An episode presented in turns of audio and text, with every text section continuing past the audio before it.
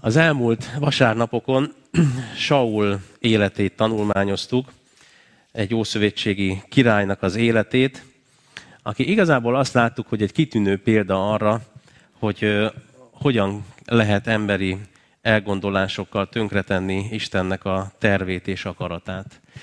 Egy olyan élet, amelyik nagyon jól indult, és Isten kiválasztotta, és fantasztikus dolgokat mutatott neki, és ígért neki, és mégis ő valahogyan elfelejtette azt, hogy honnan jött.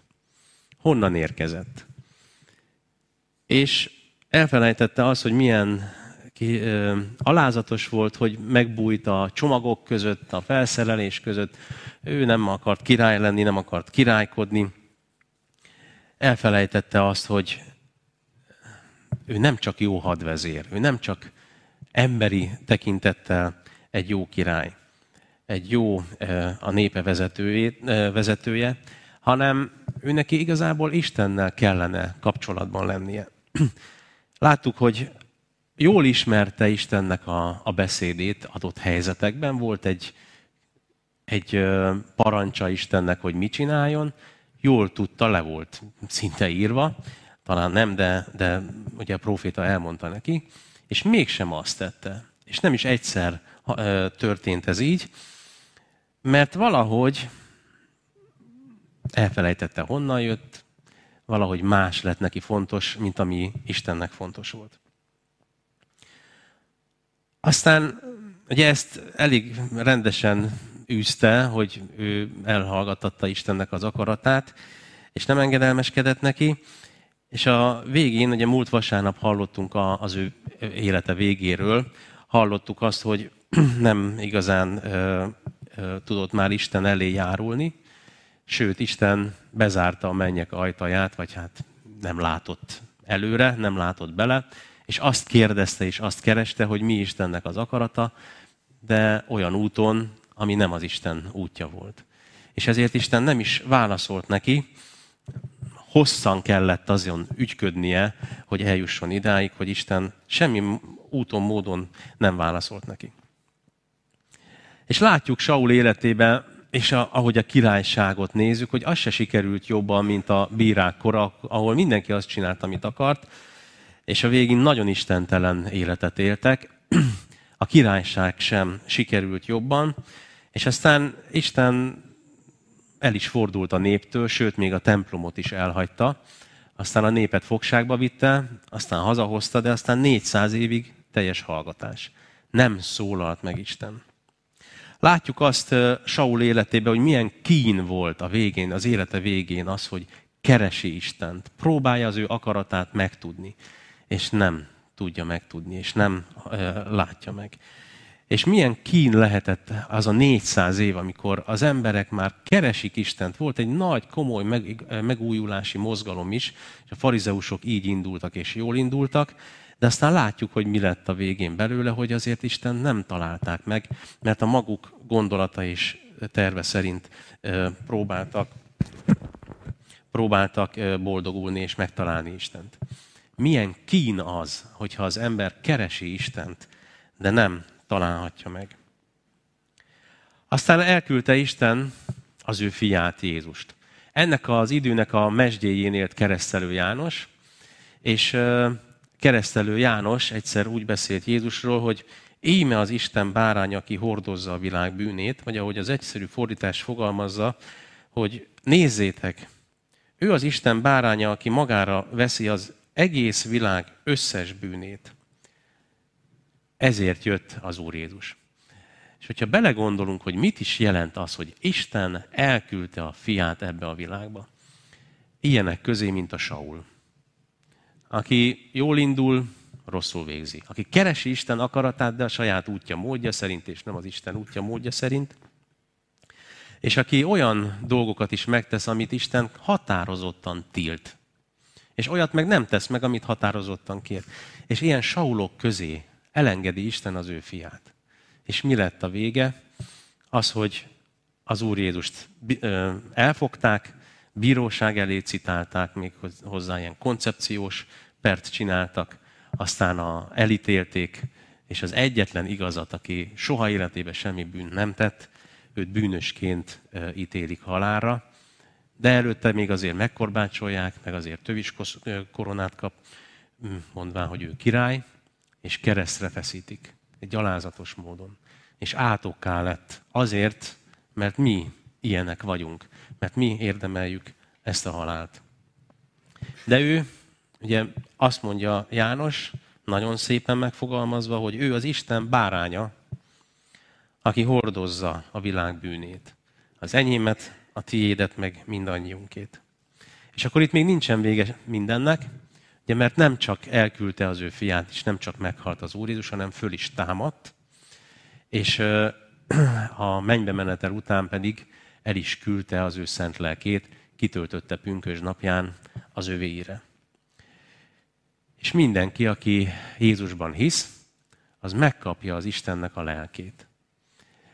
És az, amit látunk Saulnál, hogy Isten az ő lelkét is visszavonja tőle, és aztán próbálja Saul megtalálni Istent, és megtudni az ő akaratát, és nem megy, és nem megy, és nem megy, és borzasztó véget ér Saul. Igazából ez a sors várna ránk, ha Isten az ő lelkét el nem küldte volna. És egy óriási lehetőség, hogy nem a külső kényszer diktál nekünk, nem a külső paragrafusok, ugye a zsidóknak adott törvények, hanem Isten az ő lelkét adta nekünk, és bennünk munkálkodik, hogy mi tudjuk teljesíteni Isten elgondolásait, hogy lássuk az ő értékrendjét. Ugye ez nem azt jelenti, hogy akkor lesöpörtük az egész Ószövetséget és az egész törvényt. A törvény mutatja Istennek az értékrendjét, mi pedig e, azt szerint gondolkozunk. Tehát nem szembe megy Isten lelke, hogy na, én megláttam valami teljesen ellentétest a Bibliából. Nem, nem így van, hanem e, belülről munkálja bennünk az ő akaratának a megcselekvését. Belülről motivál bennünket. És ez az új sorozat, ez azért jó, mert láthatjuk, hogy amikor ez az új korszak elindul, akkor ezek az emberek, ezek hogyan valósították meg Istennek az akaratát. Ezek a, az emberek, hát ugye sokszor úgy látjuk, hogy ott van egy Péter apostol, ott van egy Pál apostol, ott vannak ezek a nagyok, akár Tamás is, akiről keveset olvasunk, de mégis apostol, ott van Fülöp, egy evangélista, hatalmas dolgokat visznek véghez. De bennünket most nem ők érdekelnek, most bennünket inkább azok érdekelnek, akikkel talán jobban össze tudunk kapcsolódni, akik nem olyan óriási nagy személyek, kevés szó esik róluk, és bennük hogyan látjuk azt megvalósulni, amit Isten elgondolt, bennük hogyan munkálkodik Isten lelke. És ahogy el is hangzott, bennünket úgy késztet, és, és, és újra és újra azt kérdezzük, hogy mi az Isten akarata, és mi nem kaptunk olyan kijelentést, mint Pálapostól, hogy leszállt egy angyal az égből, és azt mondta neki, hogy menj abba a városba, eh, vagy álmába megmutatta, hogy menjen arra a földrészre. Bennünket nem eh, vesznek körül olyan csodák, és nem tudunk olyan nagy csodákat tenni, mint Pál, Péter, vagy akárkit sorolhatnánk a nagyok közül. Sokkal inkább látjuk azt, hogy van egy írott ige, azt vagy ismerjük, vagy nem, és ahhoz vagy tartjuk magunkat, vagy nem. És Isten mégis el akarja azt érni, hogy ismerjük az ő szavát, és valami hatalmas dolgokat mégiscsak cselekszik. Hogyan élték meg ezeket az óriási dolgokat ezek, akik ott az első században éltek ebben a gyülekezetben? Hogyan tudja Isten véghez vinni az ő akaratát, anélkül, hogy nagy csoda jelek történnének, anélkül, már hogy általuk, anélkül, hogy angyalok szállnának le, anélkül, hogy valami külső parancs kényszeríteni, motiválná őket, mert néha nem csak zsidókról fogunk hallani, hanem pogányokról, akik nem annyira ismerték az Ószövetséget, hogyan valósítja meg Isten az ő akaratát a bennünk eh, lakozó szent lelke által. Ma eh, az első ilyen embert, igazából ez egy kivétel, mert egy házaspárról lesz szó, ugye Akvilláról és Priscilláról, az ő feleségéről olvasunk. Az ő történeteit fogjuk megnézni. Egy fejezetből szeretnék olvasni, az elejéről, aztán majd később a, a végéről is a fejezetnek. Fennállva hallgassuk meg a apostolok cselekedeteinek a 18. részében az első négy verset. Ezek után Pál eltávozott Aténből, és Korintusba ment. Ott találkozott egy Aquila nevű pontuszi származású zsidóval, aki nemrég jött Itáliából feleségével, Priscillával, mivel Claudius elrendelte, hogy minden zsidó távozzék Rómából. Pál csatlakozott hozzájuk, és mivel ugyanaz volt a mestersége, náluk lakott, együtt is dolgozott velük. Ők ugyanis sátor készítő mesterek voltak. Szombatonként azonban a zsinagógában vitázott, és igyekezett meggyőzni zsidókat és görögöket. Eddig Istenek igéje, foglaljunk helyet.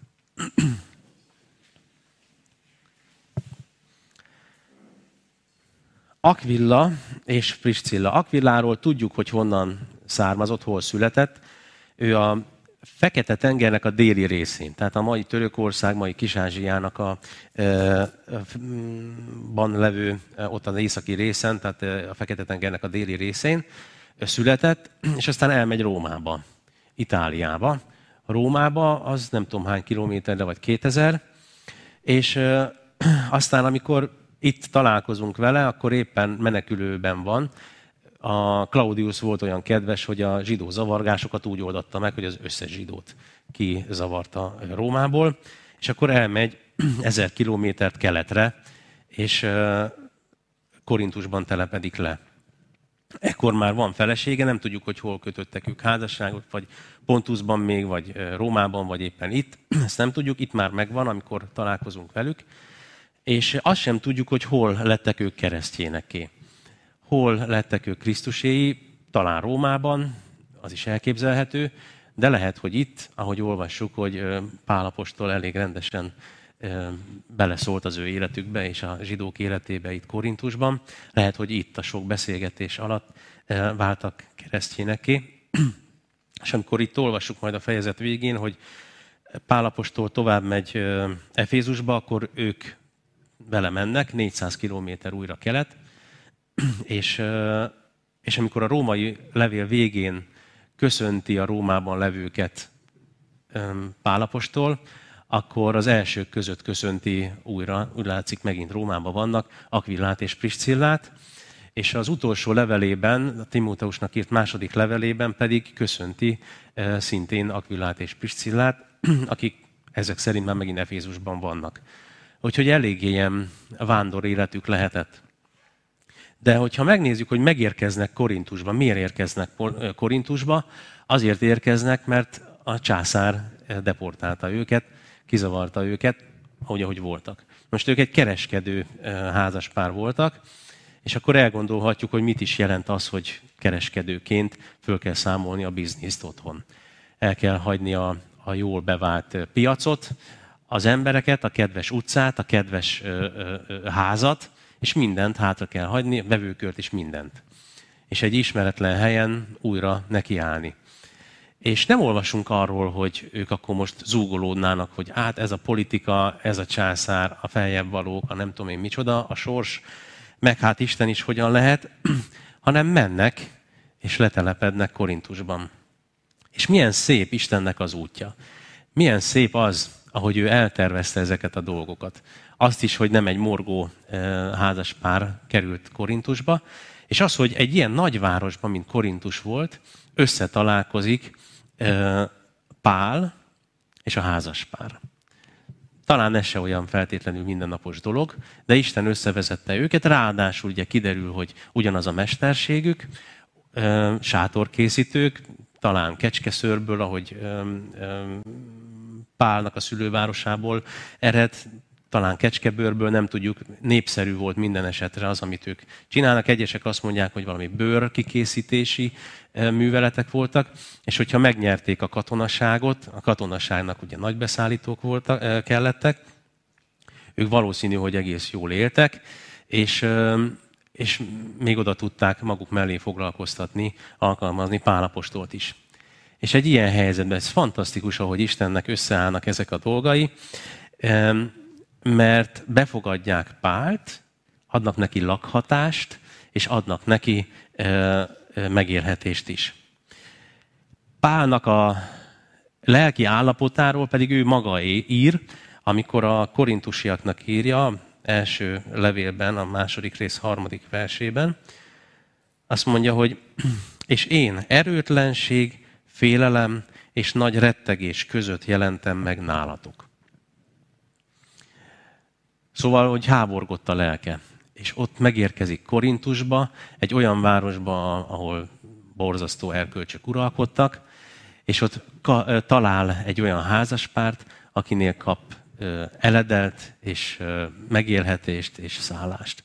És ez a házaspár társaság is volt az ő számára. Ez egy óriási dolog, hogy egy ilyen nagyvárosban, egy ilyen lelki állapot után megérkezni, vagy ilyen lelki állapotban megérkezni, és ott lenni, és hogy mit jelentett az a házas pár ennek az embernek. Befogadja őt, és aztán sokat-sokat beszélgetnek, és nagyon érdekes ez az egész házas pár, és nem is tudom, hogy át tudom-e adni azt, amit én olvasok róluk, belőlük, a, a Szentírásból róluk. Hatszor szerepelnek a, a, a Bibliában. Mind a hatszor együtt. És olyan szép ez, ahogy együtt vannak. És itt, ahogy befogadják Pát maguk mellé. És olyan, mintha egy egy óriási békesség és nyugalom lenne, és nem a morgás, hogy a politika, a nem tudom én milyen helyzet és a környezet, és semmi se ideális, és minden szerencsétlen, és még nincsen megélhetésünk se, és bizonytalan a holnap, hanem, hanem Pálnak a lelke is lenyugodhat, és támaszt és társaságot találhat bennük. Hatszor szerepelnek, felváltva, hogy melyik van éppen elől, mert Pál inkább Priscillát írja előre, nem tudjuk, hogy miért, de teljesen kiegészítik egymást. Kereskedők, és mégis úgy tűnik, mintha nem a meggazdagodás lenne az ő számukra fontos, mert hogyha tényleg katonaságnak szállítanak be, hogy mindegy, hogy végül is kinek szállítanak be, nagy igény lehetett a, a, a művükre, a munkájukra, a termékekre, ők mégis azt látjuk, hogy egy idő után egy gyülekezet van a házukban. Efézusban már egy gyülekezet van az ő otthonukban. És azért érdekes ez, mert egy gyülekezet és az Isten országa az mindenképpen időt igényel, és mindenképpen anyagi ráfordítást is igényel. De ők nem meggazdagodni akarnak, mert ugye az ember akkor gazdagszik meg úgy rendesen, hogyha minden idejét oda áldozza.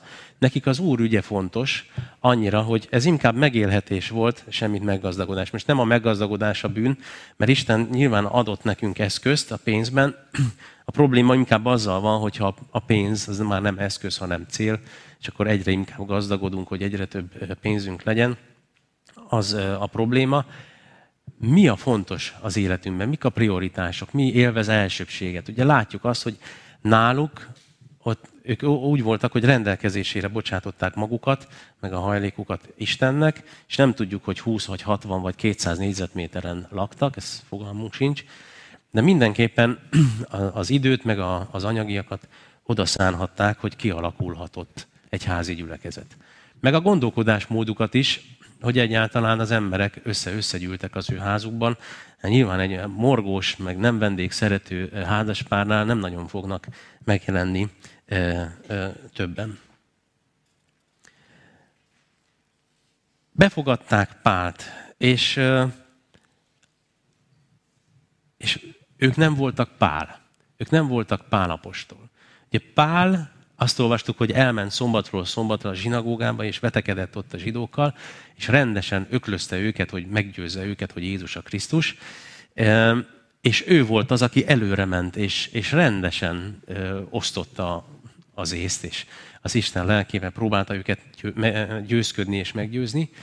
De Aquilla és Priscilla nem Pálapostól volt. Nekik nem az volt a feladatuk, hogy menjenek a zsinagógába és mindenkit térítsenek, és hogyha kidobják az ajtón, akkor bemenjenek az ablakon. Az Pál volt. És Pálnak volt meg a tudása, a teológiája, az ismerete, hiszen Gamáliel lábánál tanult, óriási tudású ember volt, gyanítom, hogy a komplett Ószövetséget tudta betéve, de ha nem is a komplettet, de a kétharmadát egészen biztos. Gamálielnek úgyis ez volt a feladata, úgyhogy ő meg a tanult. De Akvillának és Priscillának nem ez volt a feladata. És ők nem konkuráltak Pállal, ők befogadták magukhoz, és egy jó, nyugodt, lelki háttért adtak neki, meg valamelyest anyagit is, amennyiben lakhást és megélhetést biztosítottak, vagy munkát adtak neki. és, és ez talán egy olyan bátorítás a mi számunkra is. Nekünk nem Pálnak kell lenni, nekünk nem Péternek kell lenni, nekünk nem Billy Grahamnek kell lenni, nekünk nem akárkinek kell lenni, akik nagyon népszerűek, és nem tudom én milyenek, és kívánatosak, bennünket Isten a magunk helyére helyezett. Lehet, hogy elűzött a császár ezer kilométerrel arrébb kellett letelepednünk, lehet, hogy kétkezi munkások vagyunk, lehet, hogy nem boldogunk, boldogulunk annyira könnyen, de Isten nekünk ezeket a körülményeket adta, és ezekben a körülményekben meg lehet úgy helytállni, hogy talán jön egy pálapostól közénk, és adunk neki szállást, és ételt, és akármit. Ők Isten kezében egyszerűen engedték magukat. Ők nem rivalizáltak, hogy nem tudok úgy beszélni, mint Pál, és ugye magyar szokás szerint, ha én nem tudok, akkor ő se tudjon, aztán szépen nagyon verjük. Nem, ez, ez nem így működik Isten országában. Aztán, amikor Pálapostól másfél évet ott tölt, és győzködi a, a zsidókat a, a különböző helyeken, aztán a pogányokat is, akkor azt mondja, hogy na ő tovább megy, és elutazik Efézusba, és a házas pár vele együtt kell útnak. Útra. És akkor pedig azt olvassuk itt a, ebben a fejezetben a végén, a 24. verstől, hogy elmennek Efézusba, és aztán Pál tovább megy Efézusból, és Jeruzsálemen keresztül elmegy a antiókiai gyülekezetbe, a kiküldő gyülekezetbe. Az elég hosszú út, és aztán elindul a harmadik missziói útján, és a kisázsiai szárazföldi területen végigjárja a gyülekezeteket, ahol eddig volt, hogy aztán majd újra visszaérjen Efézusba. De ez nyilván hónapokon keresztül történt, és azt olvasjuk, hogy eközben történnek dolgok. Azt olvassuk, hogy eközben Efézusba érkezett egy Apollós nevű, alexandriai származású zsidó férfi, aki ékesen szóló és az írásokban jártas ember volt. Ő már tanítást kapott az Úr útjáról, és buzgó lélekkel hirdette, és helyesen tanította a Jézusról szóló igéket, de csak János keresztségét ismerte. Igen, bátran kezdett beszélni a zsinagógában is. Amikor meghallgatta őt Aquila és Priscilla, maguk mellé vették, és még alaposabban megmagyarázták neki az Isten útját. Amikor pedig át akart menni Akájába, a testvérek bíztatták, és írtak a tanítványoknak, hogy fogadják be őt.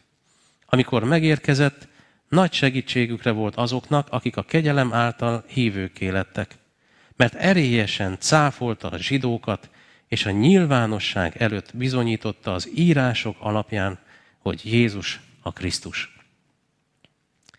Egy Apollós nevű férfi Alexandriából. Alexandria volt akkor egy egész nagy központ, ahol tudós embereket képeztek, sok tudós ember képződött ott. Valószínű, hogy ő is egy ilyen tudós ember volt, legalábbis ahogy olvassuk, hogy milyen ékesen, dinamikusan és szépen tudott beszélni, és tartalma is volt annak, amit ő mondott.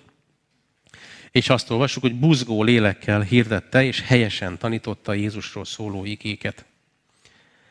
Egy teológus érkezik hozzájuk, és Aquilla és Priscilla hallja őket a zsinagógában, és nagyon megdobogtatja az ő szívüket. De még valamit éreznek, azt, hogy valami meg hiányzik. Valami meg hiányzik. És mi lehet az, ami hiányzik? Hát még Jézusról is tudott. És azt olvassuk, hogy ő csak a keresztelő Jánosig tartó dolgokat ismerte, valamit meg nem ismert. És ez a házas pár ennek föltűnt az, hogy ismeri Jézust, beszél Jézusról, de mégis valami hiányzik. Mi hiányozhat? És azt olvassuk, hogy maguk mellé veszik, és mm, helyesen magyarázták meg, pontosabban magyarázták meg neki az írásokat, az Isten útját. És nem tudom, hogy el tudjuk-e képzelni ezt az egész helyzetet. Elég abszurd, az, hogy egy laikus házaspár, kétkezi munkások, a teológus nagy tudós embert magukhoz hívják, és elkezdenek neki még pontosabban megmagyarázni dolgokat az ő szakterületén. Mennyire egy abszurd helyzet. És én azt gondolom, hogy ez, ez ma is lehetetlenség. Talán Krisztus országában, hogyha valakiben Isten lelke munkálkodik, akkor ez lehetséges. Mert egyébként csak az van, hogy elkezdenek versengeni, hogy én jobban tudom, mint te, én meg még jobban tudom, mint te, és akkor őre mennek.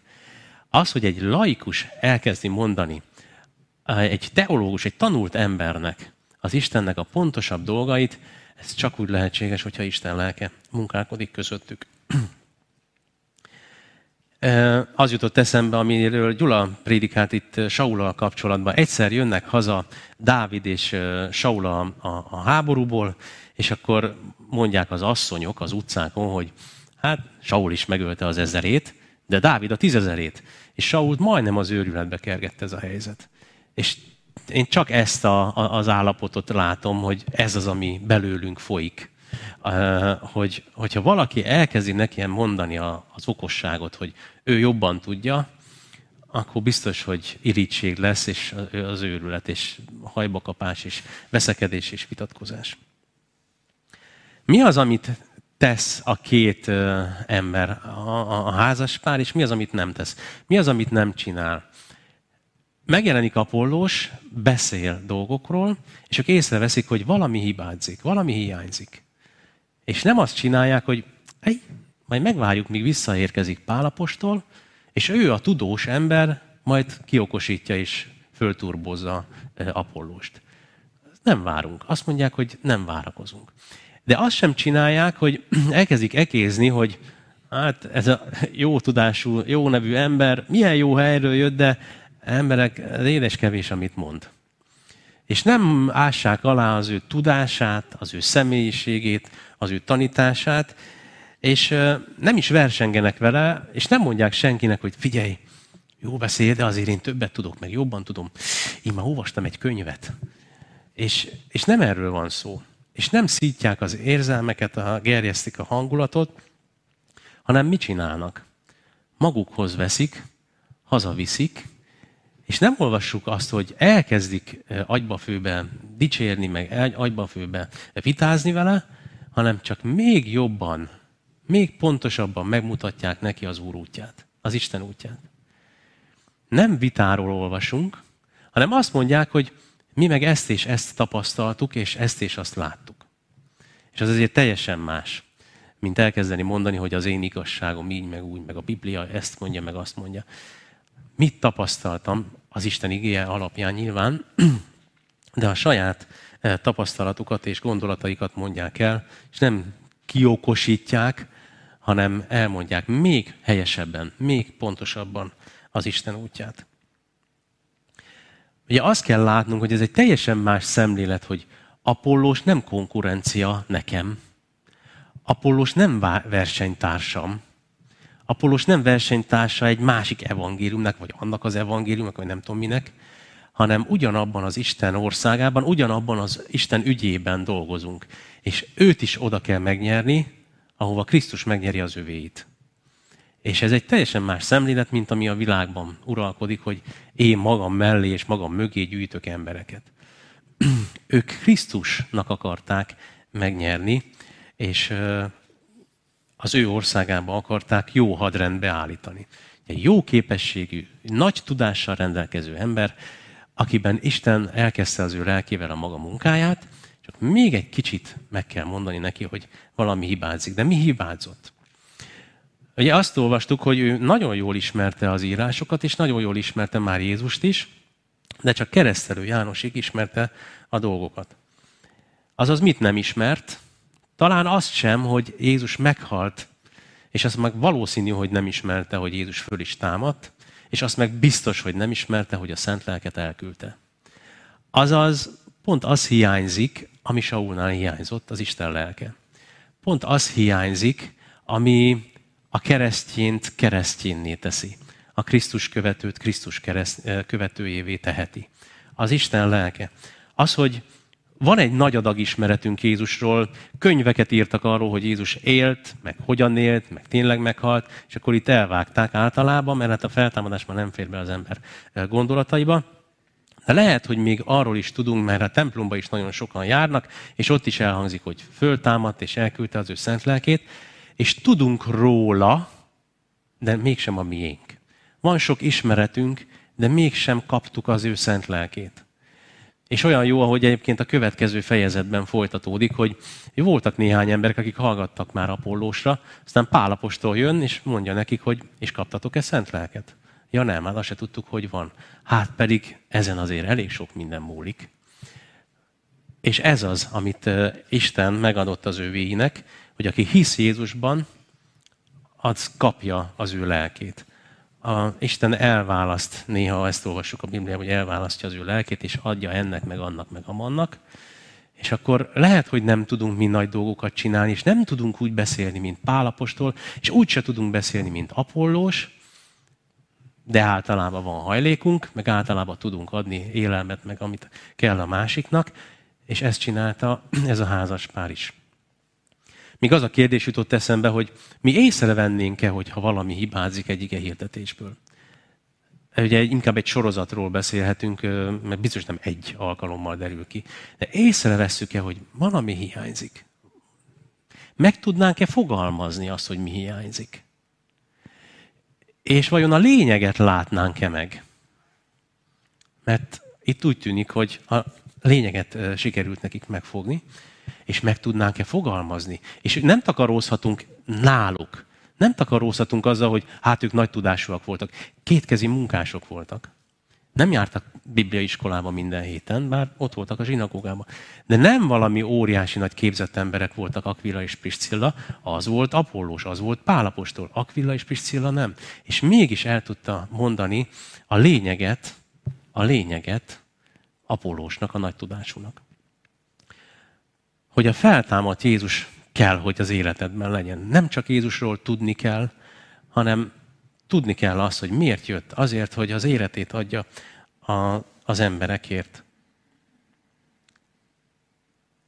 És olyan szépen meg tudták fogalmazni a, az Isten beszédét, az Isten dolgait, olyan jól tudták ezt átadni, hogy nem konkurenciát képeztek, és nem vita keletkezett, és nem győzködni kellett a másikat, hogy de az mégiscsak úgy van, hogy Apollos meglátta, hogy igen, ez az Istentől van, és aztán így, amikor tovább megy Akájára, Akájára területére, akkor ott is elkezdi a zsidókat meggyőzni, és azt olvassuk, hogy erőtelje, erélyesen cáfolta a zsidókat, és a nyilvánosság előtt bizonyította az írások alapján, hogy Jézus a Krisztus. A zsidóknak úgy kéne fogalmaznunk, hogy, hogy Jézus a messiás. A zsidóknak ö, bizonyította be az írásokból, nem az új szövetségből, ez biztos, hogy az Ószövetségből, hogy Jézus a messiás. Hogy az Ószövetséget ne tessék kidobni, mert abból be lehet bizonyítani, hogy Jézus a messiás. És, és jó munkát végzett Aquila és Priscilla. És nyilván nem azért, mert ők voltak olyan okosak és jók és fantasztikusak, hanem csak azért, mert engedték, hogy Isten mindig a helyükön lássa őket. Egyszerű, kétkezi munkások. Ez egy óriási számomra legalábbis, hogy, hogy látunk egy olyan házaspárt, akik nem tanult, és nem tudom én micsoda, csak éppen ott vannak, és rendelkezésére bocsátják magukat Istennek, és kihasználják a lehetőségeket. Ők nem konkurenciát akarnak, és nem is teremtenek. És nem is vitát szítanak, hogy a másik ellenkezzen, hanem csak egyszerűen elmondják azt, amit ők láttak és tapasztaltak. És ők nem karrieristák, akik azt mondják, hogy na most akkor találjunk föl egy olyan jó minőségű sátorponyvát, amit tényleg soha el nem fúj a szél, és nem ázik át, és nem tudom. Ők nem ilyen. Azt mondják, ezt majd más megcsinálja, majd más föltalálja, amit egy mozdulattal ki lehet nyitni, másnak a dolga. Az én dolgom nem ez. Az én dolgom nem a meggazdagodás, hanem a megélhetés. De rendelkezésére állnak Istennek. És én, én úgy látom ebből a hatigeversből, vagy hatigehelyből, hogy egy olyan békesség és nyugalom és meggyőződés sugárzik a házaspárnak az életéből, amire lehet építeni, amire lehet egy egész gyülekezetet is építeni, hogy ott vannak Istennél, hogy befogadják Pált, akinek háborog a lelke, aki nagy félelem és rettegés között jelenik meg Korintusba. Aztán megjelenik egy apollós, akit nem mószerolnak be mindenki előtt, és nem plegykálnak a háta mögött, hanem, hanem meg, még pontosabban megmagyarázzák nekik az Isten útját. És, és aztán úgy beszél róluk Pál, hogy ők ugyan nem pálapostól, és nem tudnak óriási nagy szavakat mondani, de azt mondja a római levélben, az elsők között köszönti őket, sőt az elsőként köszönti őket. Pál, hogy köszöntsétek Priscillát és Akvillát, akik munkatársaim Krisztus Jézusban. Pál munkatársai. Ők, értem, saját életüket kockáztatták, és nem tudjuk, hogy hogyan és miként, de hogy eljutottak addig a pontig, hogy Pálért az életüket is, a nyakukat is kockára tették. És nekik nem csak én vagyok hálás, hanem a népek valamennyi gyülekezete is. Kétkezi munkások, nem felső osztályban, nem a politika tetején, vagy nem tudom én milyen vágyaink vannak, hogy, hogy ki mit akar, mit szeretne, és mi neki a, a, a, a csúcs, a karrier csúcsa, vagy nem tudom én, minek a csúcsa. Kétkezi munkások, de a helyükön voltak Isten kezében. Imádkozzunk.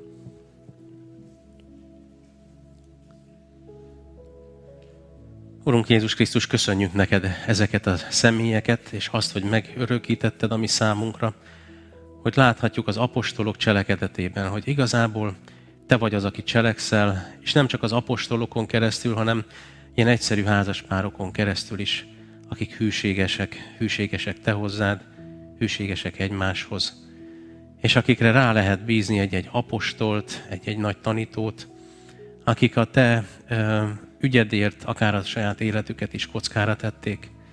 És köszönjük neked az, hogy ez nem csak valamikor régen, 2000 évvel ezelőtt volt, hanem látjuk akár ennek a gyülekezetnek az életében is, hogy voltak, akik a határokon keresztül csempésztek keresztjén rólad szóló, rólad bizonyságot tevő irodalmat, amikor tilos volt Romániába, vagy akárhova vinni, és az életüket kockáztatták a te ügyedért, a te országodért.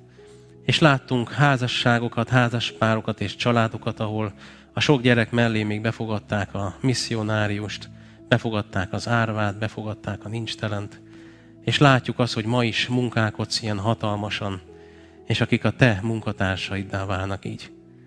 És köszönjük neked, hogy mindannyian egy ugyanazon célért dolgozhatunk, munkálkodhatunk a te országodban, a te nevedért, hogy megszenteltessen a te neved. Hogy jöjjön el a te országod, és legyen meg a te akaratod. Köszönjük neked, hogy mindent megadsz nekünk. Csak te látod, hogy sokszor sokkal többet, vagy éppen mást szeretnénk, mint amit a körülmények biztosítanak. Nyisd meg a mi szemünket, hogy lássuk, hogy mennyi mindennel ajándékoztál meg hogy nem kell ahhoz sok diploma és sok okosság, hogy elmondjuk azt, hogy a te lelkedre van mindenkinek szüksége. Hogy az élete akkor oldódik meg, az élete nagy problémája, a bűnnek a kérdése, hogyha téged befogad a szívébe, Urunk Jézus Krisztus. Te vagy a megváltunk, az üdvözítünk. Te vagy az, aki az egész életedet adtad nekünk és értünk.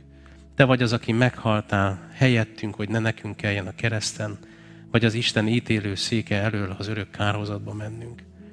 Köszönjük neked azt, hogy aki kétszer hal meg, az örökké él. Te segíts az énünket a halálba adni, megvallani azt, hogy csak te benned van nekünk életünk. És szeretnénk világosan látni azt, hogy miénke az a te életed, vagy még nem. Adj világosságot mindannyiunk szívébe. Kérünk azokért, akik már sok mindent tudnak rólad, csak éppen a legfontosabbat nem, hogy te az életedet értük adtad, hogy te személyes megváltójuk lehetsz. Kérünk azért, hogy a te lelkedet árasz ki az ő szívükben is. És ugyanígy kérünk a mi családtagjainkért. Te látod a gyermekeinket, akik közöttünk nőttek föl, és mégsem ragadja meg őket a te lelked. Sok mindent tudnak rólad, és mégis azt mondják, hogy most nem kell lesz. Kérünk, hogy te győzd meg a magad igazságáról őket és adj nekünk bölcsességet, hogy meg tudjuk fogalmazni finoman, de mégis határozottan, hogy Te ki vagy a mi számunkra. És ne nagy szavak legyenek ezek, hanem az életünkben is tükröződjenek.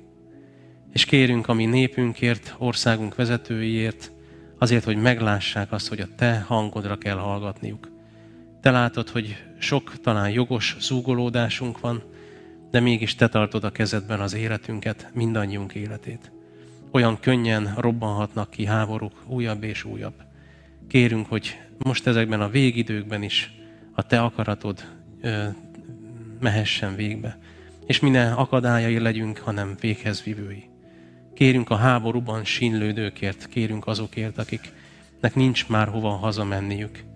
Kérünk azokért, akik nap mint nap életüket kockáztatják, és akik nap mint nap te érted kockáztatják az életüket. Akár arab földön, akár Kínában, akár muszlim vidékeken. Kérünk, Urunk, a lelkedért, munkálkodj hatalmasan bennük. És légy velünk is ugyanígy ezen a héten, ami egyszerű életünkben, hogy a Te neved dicsőítessék meg, és legyen meg a Te akaratod, bárhol vagyunk is. Amen.